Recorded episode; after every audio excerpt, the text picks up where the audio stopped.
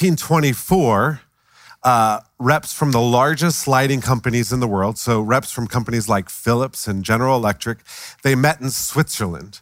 Uh, and they kind of got together, and there's this, this, uh, this big um, coalition, and they, they acknowledged with one another hey, we have a problem. We're making our bulbs so well, they're, they're of such high quality construction that our sales are really suffering. You know, the problem is people would buy a light bulb and then they wouldn't have to buy another light bulb.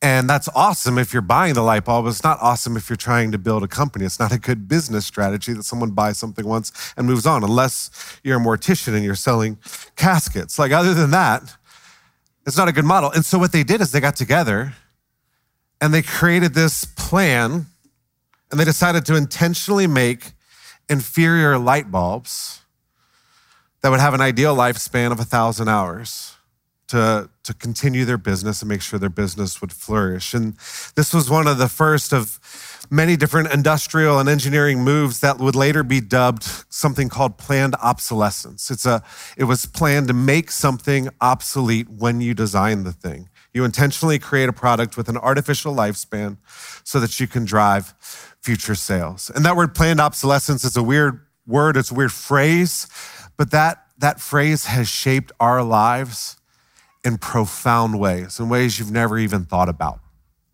Have you ever noticed that right around the time a new iPhone is released, your old iPhone's battery starts dying? I can't be the only one, right? It does that thing where it's at 30%, 2%, boom, you know, and just utter blackness. Uh, that's not a coincidence. Apple, other phone manufacturers, they manufacture their cell phones and they have a finite number of battery charges and they make it next to impossible for you to replace the battery. So what happens is when the new model comes out, your battery's dying and it's a hundred bucks to replace the battery or maybe two or three hundred bucks unless you're buying the new crazy phone to replace it. This is why this planned obsolescence is why companies use tamper-proof screws and they warn you if you open this electronic device or gadget, you will void the warranty. What they're trying to do is say, no, no, we don't want you to open and fix the thing. We want you to throw it away and we want you to buy a new one. This goes well beyond just, you know, the tech industry and the gadget industry. It's why car manufacturers release new models every single year with very, very minor differences. They just make the car look a little better. They actually, I think, reverse engineer them. How can we make a plain car? All right, this is this year, and now let's figure out how to make it a little cooler every year from, from here on out to get people to buy it. This is what drives the fashion industry. Have you ever considered how do you get people to buy clothes when the clothes they have are perfectly fine? Well, you create a new style and it forces them to buy. This is why everything these days, from ink cartridges to medication to bottled water, comes with expiration dates.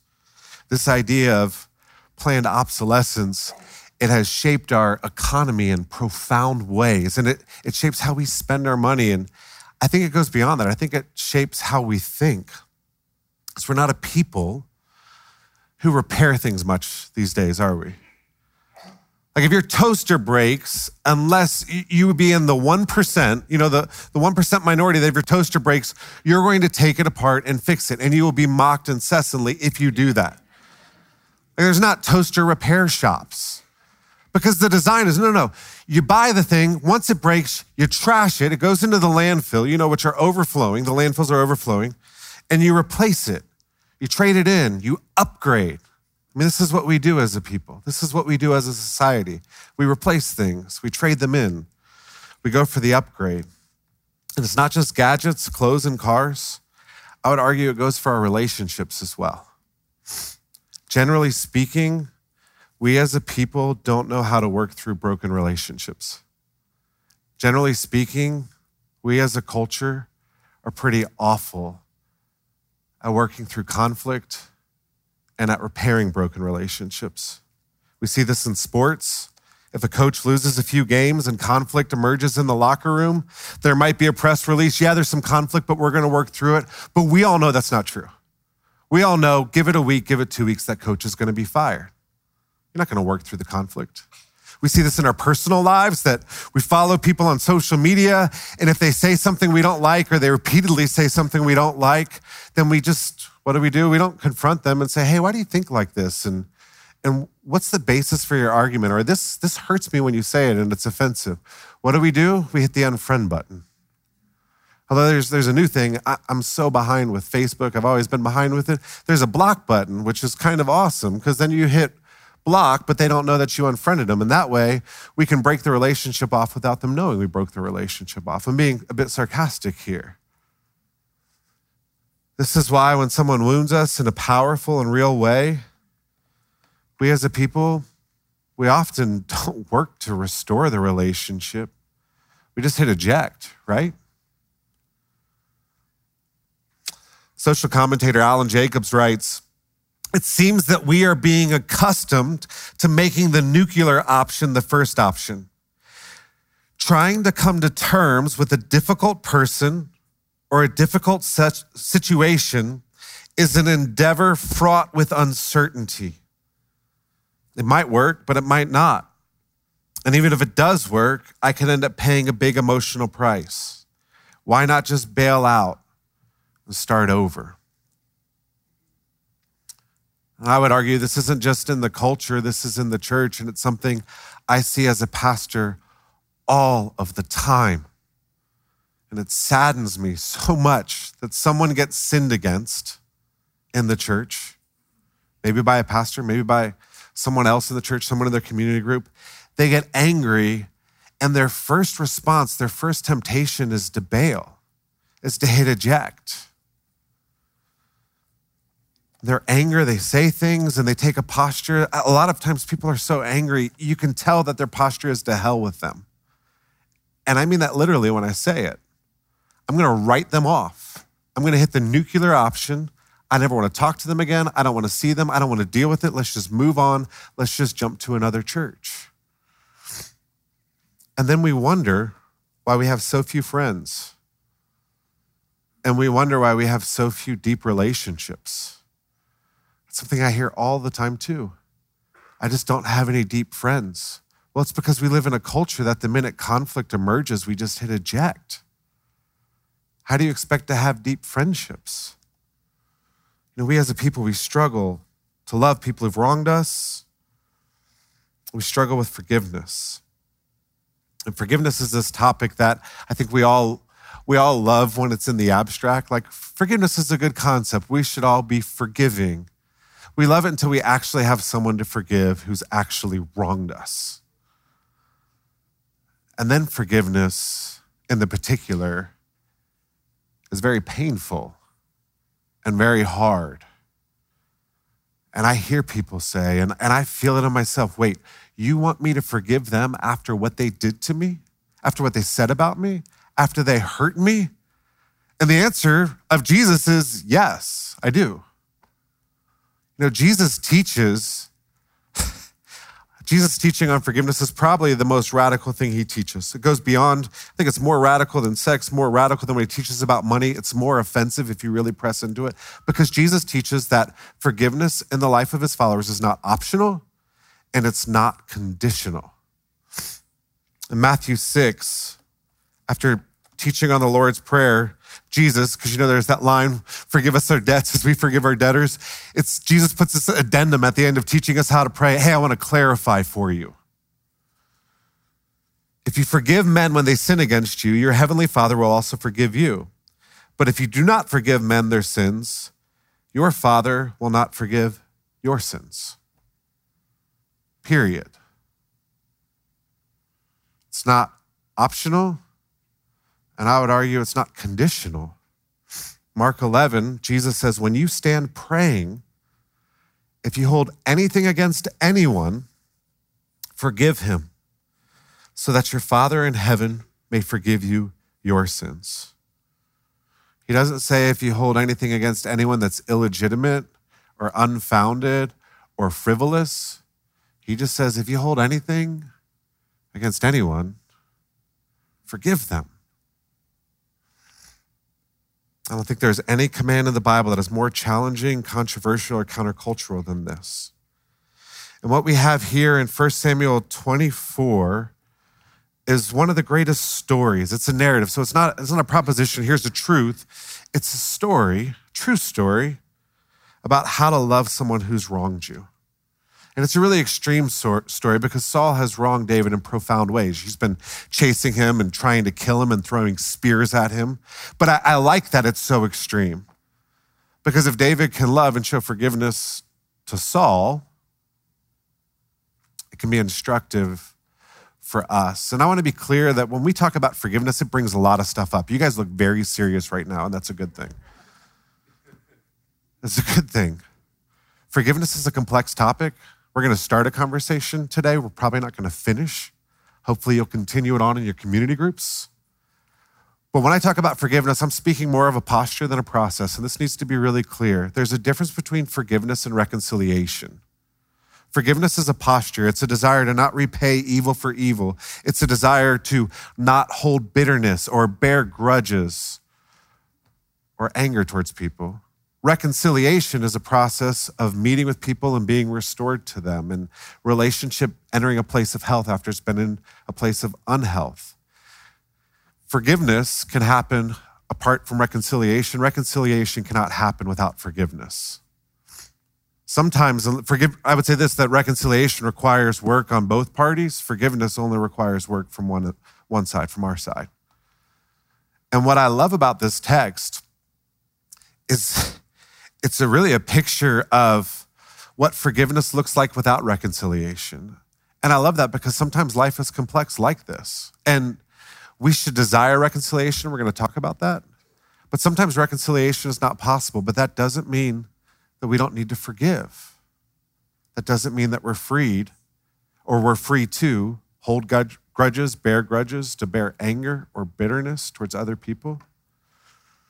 And so we're going to look at this text the three headings the basis for forgiveness. Then we're going to talk about the practice. What does that actually look like? And then lastly, the power. How can we be these kinds of people? Starting with the basis, like I said, Saul is Saul has been hunting David down because Saul's crazy and he doesn't like that David's loved by people. David hasn't done anything wrong. Saul's been hunting him down. And his mistreatment of David has forced David and his men, so he's got some soldiers with him, to live as fugitives, hiding in the wilderness. And we talked about this last week. It was a decade of David, David's life and the life of his men, hiding in caves, you know, being neglect or being denied the, the basic comforts that come with civilization, being denied time with their families. 10 years of just wandering and running, living in fear of this mad king who's coming after them. Now, in this text, in verse 2, Saul gets word that David and his men are hiding in the desert of En Gedi. And so Saul rallies 3,000 of his uh, special, elite special forces, so to speak, his best men. And he says, We're going to go hunt David down and kill him. Now, when they arrive in the area, nature calls on Saul. And in the Old Testament, a lot of the Old Testament laws don't make a lot of sense. This one I think makes a lot of sense. There's a law that says you cannot defecate in the camp. That's the law that God had to give. Like that's a that's a good law, right? It still carries through to today. Like so he's saying you need to get out. And so Saul, he wanders away from the camp and he goes into this cave to do his business. And it just so happens that that's the cave that David and his men are hiding in. Now, Saul can't see him because of dark, the darkness, but they can see him. And I, I don't want to go too far with the imagination, but I do want you to think Saul, he wanders in, David's men are watching, he takes off his sword, he takes off his robe, he crouches down and, and gets in a position where he's very vulnerable and fairly helpless. And David's men see this and they can't believe their eyes. You've got to be kidding. Look what God is doing. David, God is serving Saul up on a platter to you. In verse four, the men said, This is the day the Lord spoke of when he said to you, I will give your enemy into your hands for you to deal with as you wish. Now, God never said that to David, but the men kind of that's how they interpreted what God had said. And they're looking at Saul, totally defenseless. And they're saying, David, with one slash of the sword, we can say goodbye to poverty to hiding to fear. And we can say hello to praise and wealth and comfort and to our families. You can almost hear the men singing, This is the day, this is the day that the Lord, like they're just, this is amazing. And David, he grabs his dagger and he sneaks up behind Saul. But instead of killing Saul, he cuts off a corner of his robe and then retreats back to his men who are hiding in the darkness. And David's men, they were unimpressed by this action, to say the least. Uh, David, he, he was conscience stricken, we're told, but David's men, they're like, What are you doing? And we see that there was a heated argument because in verse 7, we're told David rebuked his men and did not allow them to attack Saul, and Saul left the cave and went on his way. That word rebuked, all the commentators say that's just a bad translation because people are afraid to say what it really said. Because what it really says is David tore apart his men with his words. So David comes back, and the men are like, Why did you not kill him? Let's get out of here. Let's stop with this madness. And David gets so fiery, it gets so emotional that they're saying he's tearing apart his men with words, saying, You're not going to touch him, and I'm not going to touch him. And the men watch as Saul wanders out of the cave. David's men wanted him to kill Saul. David says no. And the reason he says no, it's pretty fascinating because it's a theological reason. In verses five and six, David said to his men, The Lord forbid that I should do such a thing to my master, the Lord's anointed, or lift my hand against him, for he is the anointed of the Lord. This is something that David says over and over again during the season of his life. And what he's saying is, regardless of what Saul has done, regardless of what he deserves in and of himself, because David knows Saul is a bad man. And you're going to see later in the text that we just read that David's saying, No, I pray that God will judge you and bring vengeance on you. And we're going to talk about that. But David's not saying Saul's a good guy. And he's saying, in and of himself, Saul probably deserves judgment. But because he's been anointed by God, he doesn't. Saul, God, God put this stamp on him, so to speak. And he said, You're my anointed. And it didn't make Saul a good man. In some ways, it kind of made Saul a worse man. But what that stamp meant is that Saul had a sacred dignity about him. And David said, I'm not going to lift a hand against someone with that kind of dignity, against someone who has that kind of stamp on their life. You know, in withholding vengeance and payback and anger, towards Saul, even more in showing honor and forgiveness, just the way David talks about him. The Lord forbid that I should harm my master, the king. David shows us something critical that we have to understand if we're going to be a people who walk in forgiveness. And that's this that forgiveness, it's not just our duty to others, it's ultimately our duty to God. And forgiveness is not ultimately something we owe to others based upon their actions. It's something we owe to others based upon something God has done, God's actions. Because while the particulars of the situation are unique, the principle is universal.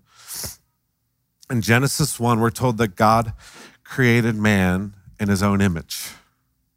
And so if you read Genesis 1, it's all of the creative works of God. You know, he creates the, the sun and the moon, the, the land and the sea, the plants and the animals, and they're all great, all fascinating, they're all amazing and beautiful. But the pinnacle, the peak of God's creation is man and woman. And with man and woman, God did something he didn't do with anything else in creation. He stamped them with his image. And what the Bible teaches is that a human being is worth more than all of the great sequoias. It's worth more than all of the Himalayan mountains, all of beauty in this world. They crumble before the worth and value of a single human being. Why? Because we bear the image of God. God has marked us with his image. And so in James 3, James says he's talking to a church that's filled with people who are bashing each other and lighting each other up and cursing each other. And James says, don't curse one another with your words. And his reason for it is because with your mouth, you're cursing people who've been created in the image of God, in the likeness of God. saying it's not fitting to talk about someone who bears God's image in that way. Because every person on earth is created in the image of God, every person carries a sacred dignity about them, regardless of what they do or how they behave. We got to treat them as such. John Calvin, uh, who's known by a lot of people as a very stern man, uh, and he is somewhat deserved for Calvin if you've read him. Um, but he has this to say, and it's, it's long, but it's powerful. He says, The Lord instructs us to do good to all people throughout the entire world, many of whom are unworthy of such good if judged by their own merit. But scripture comes to our rescue with the best of reasons for doing good to all people. It teaches us not to regard others according to their own merits, but to consider in them the image of God to which we owe both honor and love. And then he gives these examples. I'm just reading a couple of the ones he gives. He says, Suppose he is contemptible and worthless. Love Calvin's language. The Lord, however, shows him to be one whom he has condescended to decorate with his own image. Suppose you owe him nothing for what he's done. But God, to whom you know you are obligated because of his many wonderful benefits to you, puts himself, as it were, in that person's place, giving him his image. Suppose a man not only deserves nothing good from you, but he has also provoked you with injustices and injuries. Even this is not just cause for you to stop embracing him with affection and fulfilling your duties of love to him. We must be sure not to dwell on the wicked, wickedness of men, but rather to consider the image of God in them. That image, concealing and obliterating their shortcomings, entices us by its beauty and dignity to love and welcome them. Calvin is saying, what James is saying, what David is saying, is we must treat people with an incredible amount of honor and respect, what the Bible calls love. Even when on the outside they're doing all kinds of awful things. And I know this is hard. But that's what you got to see. The reason you treat people with love is not because of their actions. A lot of times it's in spite of their actions. It's because God put his image on them. And God has called us to love our neighbor as ourselves. You know, when this guy comes to Jesus, what's the greatest command? Jesus gives two love the Lord your God with all your heart, soul, mind, and strength, and love your neighbor as yourself. Jesus couldn't say, I can give you one. He's like, they go together. I can't, I can't give you one. Jesus again and again says we need to love our enemies. It's not because they deserve it. And it's so critical you see this. It's not because they deserve it. We think of forgiveness almost always on the horizontal axis. They sinned, it hurt me. I might forgive them. I might not. A lot of times people say, well, they don't deserve forgiveness. And I don't laugh when people say that to me because they're in a lot of pain, but of course they don't deserve forgiveness, right? I mean, that's the nature of forgiveness. Like it gets to the very definition. If, if someone deserves forgiveness, then it's, it's more recompense. It's not forgiveness. But we always think of it horizontally. And David and the scripture says, no, first we got to see it's our duty to God because God created that person. And they have immeasurable worth just because God created them. There's this great line of Band of Brothers you salute the rank, not the man. The person themselves might not be a very good person, but they are created in the image of God, and you have to treat them as such. And it's so important for you to see this. Because a lot of you, you're basing the, the action of forgiveness, of releasing anger towards people and bitterness, of not repaying evil for evil, of not embracing people in love, you're basing it on people's actions. And if that's what you're doing, gosh, it's going to be so hard to forgive people. When you recognize, no, they're created in the image of God, and my creator, my master told me I need to do this because he created them. And gosh, when you think of Saul, There's a lot of questions. Why did God let him reign so long? I don't know, but David was the kind of guy who could say, I don't know either, but God is doing it and he's in charge. And so I'm going to trust him with it. And there's a lot of people in our lives. Why is God not striking this person down? Who knows? But it's not your job to decide or encourage that. Your job is to love them. So that's the basis. Now, the practice. Three things David shows us about the practice of forgiveness. Forgiveness, there's a, an A, ACB, you could say, of forgiveness. Number one, you absorb the debt. What I mean is when someone wrongs you, a debt's always created. Someone steals from you, there's a, a literal debt, a financial debt. If someone hits you, it's the cost of your well being, your good looks, and maybe a potential ER bill. If someone slanders you, spreads falsehood about you, it's at the cost of your reputation. The debt created by Saul's sin was that David and his men had to spend years living in the wilderness and suffering. There's always a debt with sin. And the question is, what happens to that debt? Because debt doesn't just magically disappear. You know, if if someone backs into your Honda Odyssey on your way out of here today and it hits the bumper, just guessing, uh, and they put a little crack in the bumper and you say, you know what? I forgive you. Don't worry about it. Well, that doesn't mean that the crack goes away. And gosh, these days that would be what, $1,000 to replace that? And so when you say, I forgive you, that $1,000, it doesn't just vanish into thin air. Well, I forgave them, so it just vanished. No, no, no. When you say, I forgive you, you're saying, I'm going to cover it. I'll take the hit. I'll absorb the debt. I'll pay the $1,000 to get the bumper replaced. Or when I go to sell the van, I'll take the $1,000 hit when I go to sell it because it won't be worth as much. There's always a debt. And there's only two things you can do with that debt.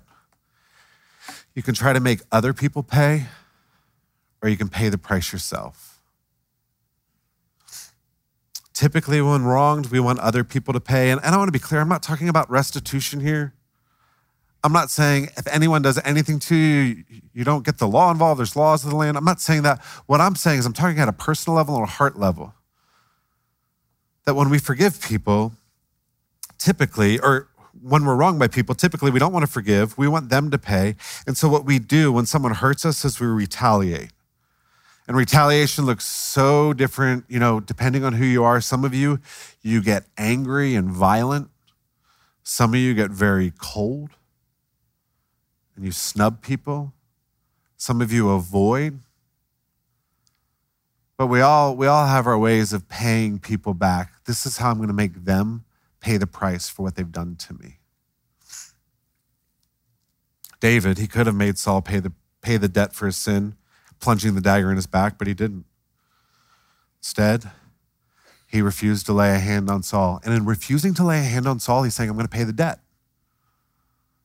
The 10 years of my life that you've taken from me, I'm going to absorb it. This is why forgiveness is so hard and it's so painful because we know it's costly. It's absorbing a debt.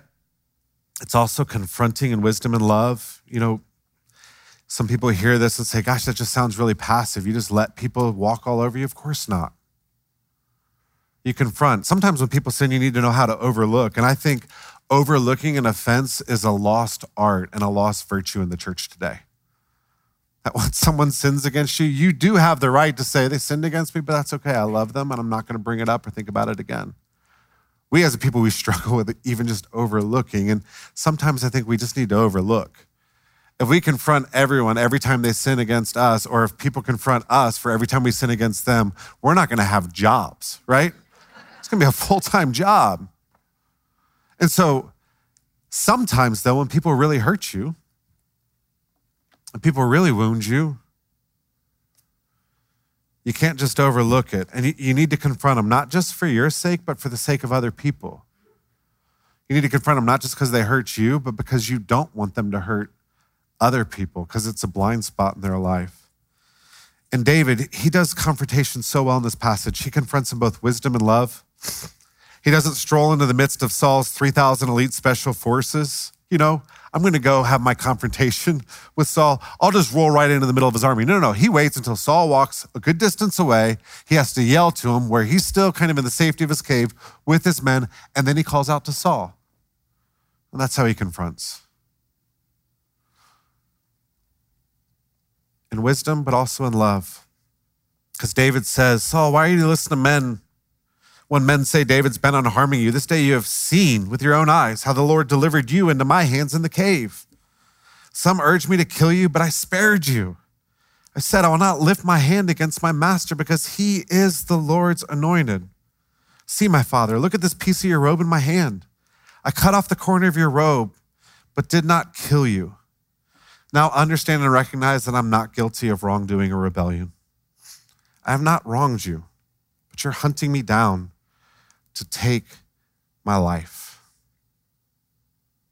David's saying here, Saul, you're believing a lot of lies that I'm, I'm bent on killing you, and I just had the perfect chance and I didn't touch you.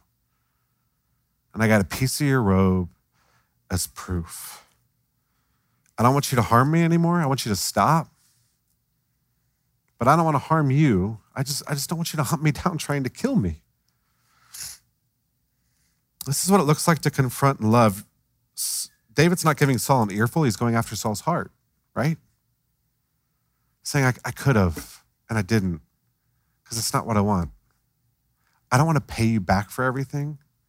I just want you to stop in your destructive behavior. And I would say if you confront someone out, of, someone out of love without the slightest desire to make them pay in the confrontation, there's a chance that they're going to hear you and change. What I they might, they might, they might not. What I do know is that if you confront someone in anger and your confrontation is really a means of paying them back, which is so often what confrontation is. You meet to confront. Why? So that you can make them pay. They're never going to change. Because you sit down, you've got both guns loaded, and you go after them. They know that you're, you're not coming in love, you're really just coming in retaliation. And you know what they're going to do? When you retaliate, they're going to retaliate right back, and the, cycle will go on endlessly. We need to confront wisdom and love. And then, number three, we need to be realistic. The goal of forgiveness is reconciliation of a relationship. That's the goal. That forgiveness is a step in a process, and the goal, and, and I think that goal is achievable 98, 99% of the time. That 98, 99% of the time when someone sins against you, you can be reconciled. That's the goal that you're working towards. But sometimes, some cases, reconciliation might not be possible, or might not be possible in the moment, especially when you're dealing with dysfunctional people, highly dysfunctional people. You know, when you read First Samuel, and I've been studying it for a year now with a lot of the men in our church, Saul is a deeply dysfunctional man. Uh, he's mentally unstable.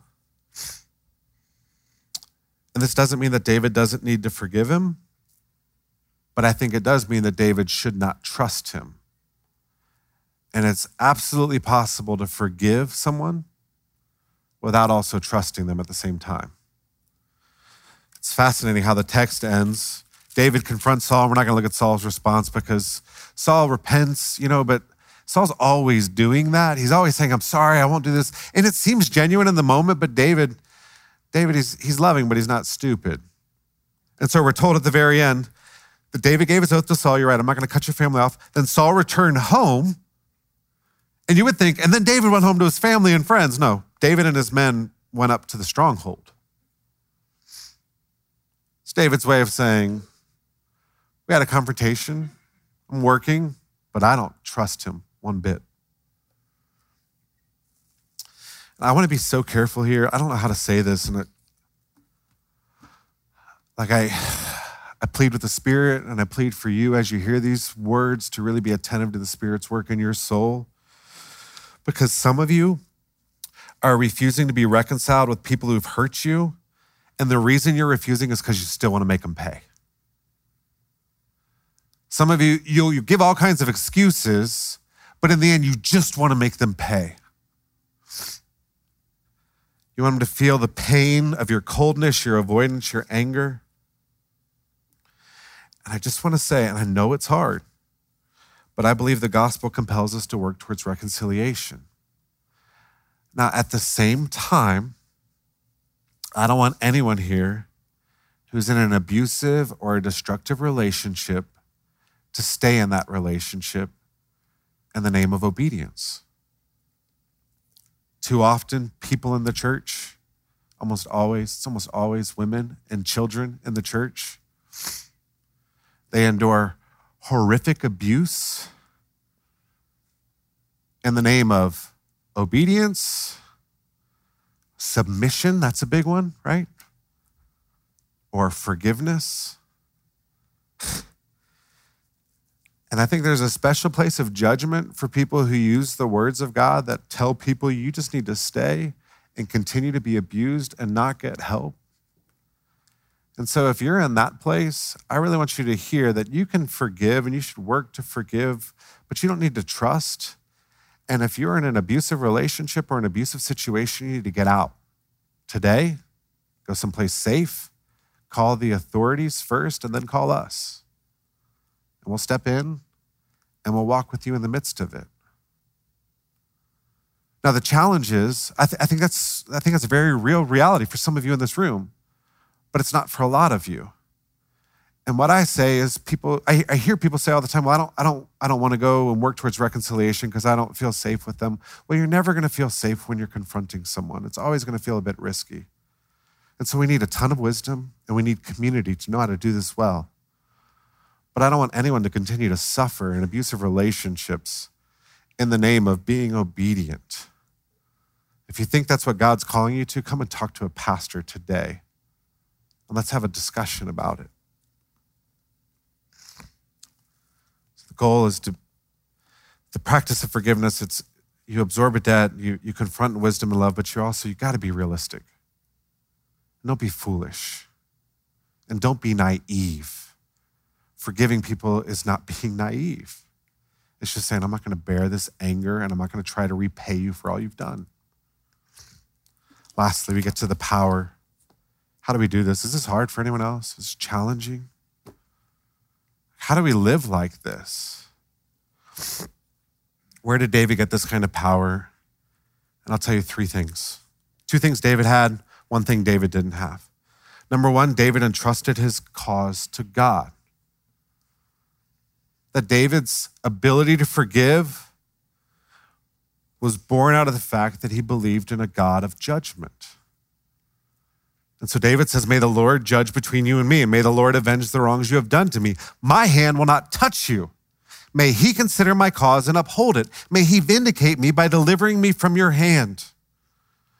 What David is saying here is he's not saying it doesn't matter what you've done. He's not saying that, well, let's just let bygones be bygones. He's saying, no, I believe in a God of justice and a God of judgment.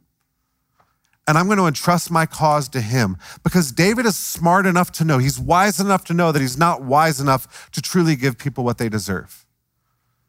The reality is, when we want to pay people back, we don't know how to do that well. We don't have the wisdom. We don't know what people have been through. We don't know why they are the way they are, why they do what they do. We don't know the condition of their heart. Some people who look really kind on the outside should deserve judgment in an instant. Some people who look pretty rough on the outside oftentimes deserve the most mercy. We just don't know, and it's not our job to know because we are not the judge. We're creation, we're not creator. Our job is to entrust judgment to the one who will get it right, and God will get it right. So often I hear when people are sinned against, if I forgive them, they just get away with it. No, no one gets away with anything in this universe and in history.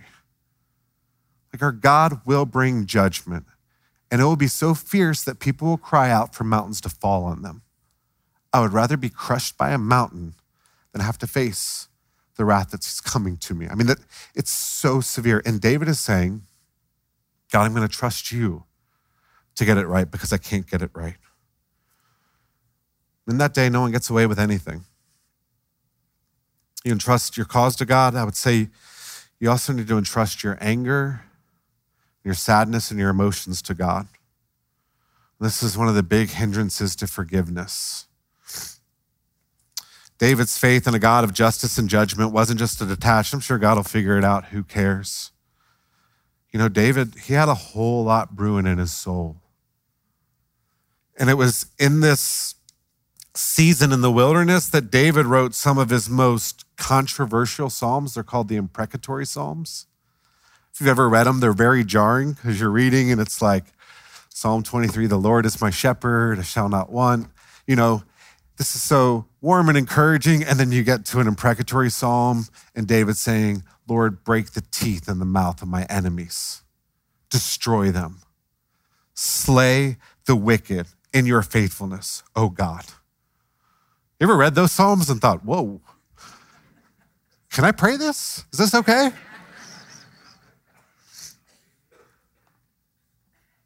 You know, that it really is a quick, can we pray that? I, I don't know. Like, I don't know. I, I, can make arguments on both sides. What I do know is that we can say things to God in prayer that we should never say to another soul, and that we should never let stew in our own soul. And David, even in these imprecatory Psalms where he's pouring out his anger, what's he doing? He's still being obedient because he's saying, God, I entrust the judgment to you. I'm going to give you my anger. But when he says, David, or Lord, you slay them, he's saying, I want you to slay them, but I'm going to trust it to you because I won't get it right, but you'll get it right. And something I've wrestled with for years, and I've seen people wrestle with when we absorb the cost of someone's debt when they sin against us, it's so hard and it can create all kinds of dark stuff in our soul. And the movement of forgiveness, I think part of it is you absorb the cost, but then you pour out your emotions before God. You absorb the cost, but then you pour out your anger before God. You don't let it sit, you take it to God. The power to forgive is found in knowing that God will get it right, knowing that we can bring all of our emotions before Him without fear. And then we as believers, we have something that David never had. We have a resource that empowers us to forgive that David could only hope for. And that's the truly anointed one, the one whom David pointed to, Jesus Christ who came, was abused, he was mistreated, he was wrongly accused, and he was crucified. And in the midst of it, Jesus didn't seek justice or vengeance for his enemies. Instead, he said, Father, forgive them. They don't know what they're doing. And it's because he has forgiven us that that we get to eat and breathe and experience life. Like we don't deserve the best things in your life. You just do not deserve it. I do not deserve them. We deserve judgment. Every breath, every good thing comes by the mercy of God. He's forgiven us the huge debt. And it's because of that that we're able to forgive people of the smaller debts. As we move to the Lord's Supper, Gosh, this is a weighty Sunday. I was telling Pastor Brian before the service, all right, so I want to call people to give, serve, and forgive. Right? What's for dinner tonight? Broccoli, asparagus, and cauliflower, right? Does that sound good? That's for the, the Lord's table. It's so good for us. It reminds us that when we fall short, like the Lord's body was broken for our lack of forgiveness and our sin, it's also a reminder, communion and throughout church history, it's been a time of reconciliation that we can examine our hearts and say, who do I need to forgive? And maybe there's people in this room you need to be reconciled to, and you can do that now. You can do that after the service. And I know that sounds so weird and strange to you, but the table makes it possible. Because what we celebrate at the table is while we were enemies with God, Christ died for us. And because God has reconciled us to himself, we have the power to be reconciled with one another. And even if that's not possible right now, I pray that that would be our hope. Even if you're in a situation where you can't be reconciled with someone and it's just, it's not going to happen right now, I still pray that when you come to the table that you would ask God to give you the hope that someday you might. Might be weeks, months, or years, but someday we might be reconciled. Let me pray.